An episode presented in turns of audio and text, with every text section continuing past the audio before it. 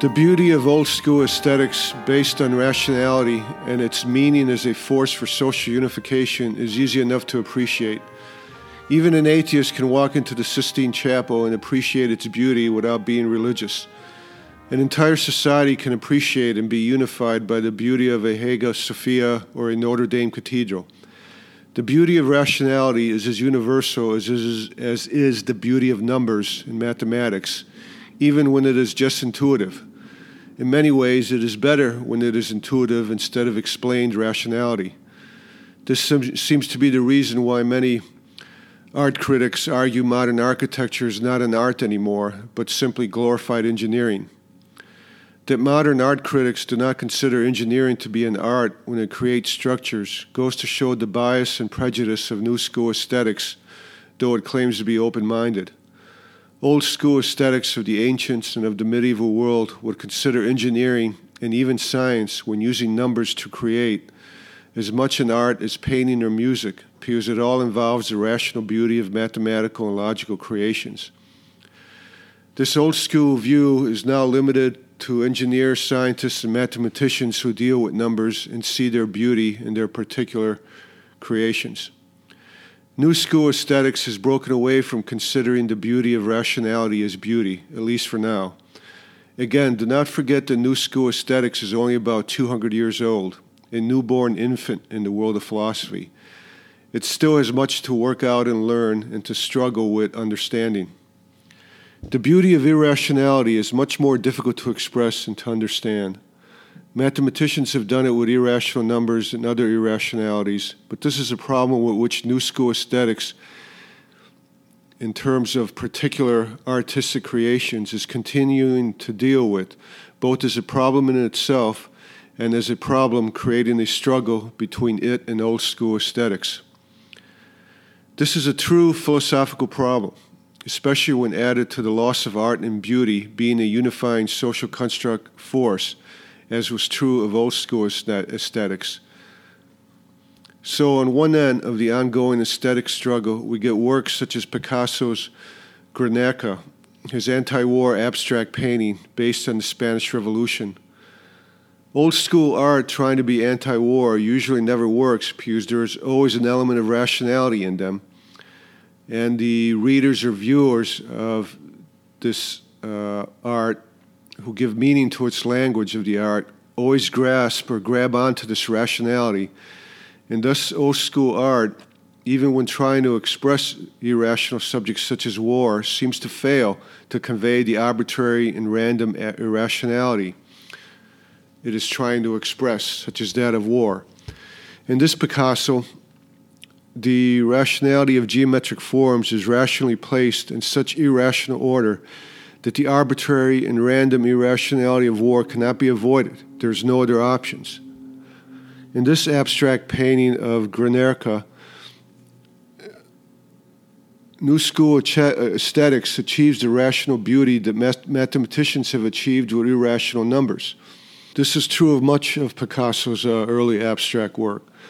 So it is possible to express irrationality and ugliness as beauty, and Picasso was truly both an old school and new school artist aesthetically when he wanted to be. Another example is Matisse in his old age when he reduced complex images down to basic one line drawings in the true simplicity of logic. These works are beautiful art both by old, both by old and new school aesthetic standards. However, at the other end of the spectrum, we have Andy Warhol and much of pop art. Again, I do not mean to ridicule Mr. Warhol or even pop art in itself. Any working class kid from Pittsburgh that can get rich people to pay him millions of dollars for signing a soup can is a genius artist as far as I'm concerned, and more power to him. He created individual artistic creations that created individual beauty for a select few. As I, was con- as I will contemplate in the next episode, both aesthetics and art are language games, language word games, and thus are used and are useful to solve problems in our will to power. Ultimately, that is their, the ultimate meaning of all language and thus of all art and aesthetics to solve problems in our will to power. There is a great sense of power in this beauty in knowing that one has enough money and thus power to pay a million dollars for a soap can, and to know that one is a member of a select few that will transfer this $1 million soap can around to eventually pay even more money for it. The beauty is not really in the soap can, but in the $1 million spent on it. Putting $1 million on a table and taking a video burning it would be just as beautiful as paying a million dollars for a soap can on the table. The former work of art, however, of burning a million dollars or videoing the, the burning of a million dollars would be too obvious of an ostentatious display of power, risking arousing envy and, and rebellion among the hoi polloi. What Warhol brilliantly did, brilliantly did was give the powers that be an ability to flout their wealth, power, and exclusiveness without flouting their wealth, power, and exclusiveness. Exclusiveness by calling their burning of money as doing or being art that only they could appreciate. Another example of the other end of the spectrum would be artists such as Janet Echelman, who makes a very good living hanging colored nets between buildings. She presented one of her works in my city a short time ago, consisting of a colored net stretched between two downtown buildings at great expense to either a foundation or the, or the government. There was a big opening when art critics and connoisseurs of the arts stood underneath and looked at the colored net while talking to each other about how artistic and creative this work of art was. Critics praised it as an artistic representation of the beauty of sails in the wind. Problem is that the net was hanging about 200 feet from where there was the beauty of real sails blowing in a real wind in the harbor. Problem with the latter beauty is that it was that its appreciation was not restricted to a select few nor was it made by one of their own. Instead, the sails and the boats was made by some hoi polloi working in a dirty machine shop somewhere, and therefore, according to New School aesthetics, is not art. Again, remember, New School aesthetics is an infant and is still in struggle and trying to work out many struggles. Artists such as Picasso, when they wanted, did create beauty that was both rational and irrational, a significant achievement equivalent to anything accomplished by mathematics. But at the same time, even in Picasso's middle and later years, he was willing to make garbage and sign his name to it solely for the money rich people were willing to pay him for his name.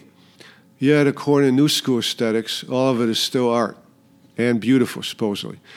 How this dialectical struggle will play out and resolve itself as New School aesthetics continues its historical movement and contemplation of its struggles is unknown at present. The important thing to understand is to treat the language of aesthetics in the same way any other language word game is treated and is contemplated in the podcast episodes dealing with language. I will summarize this in the next episode.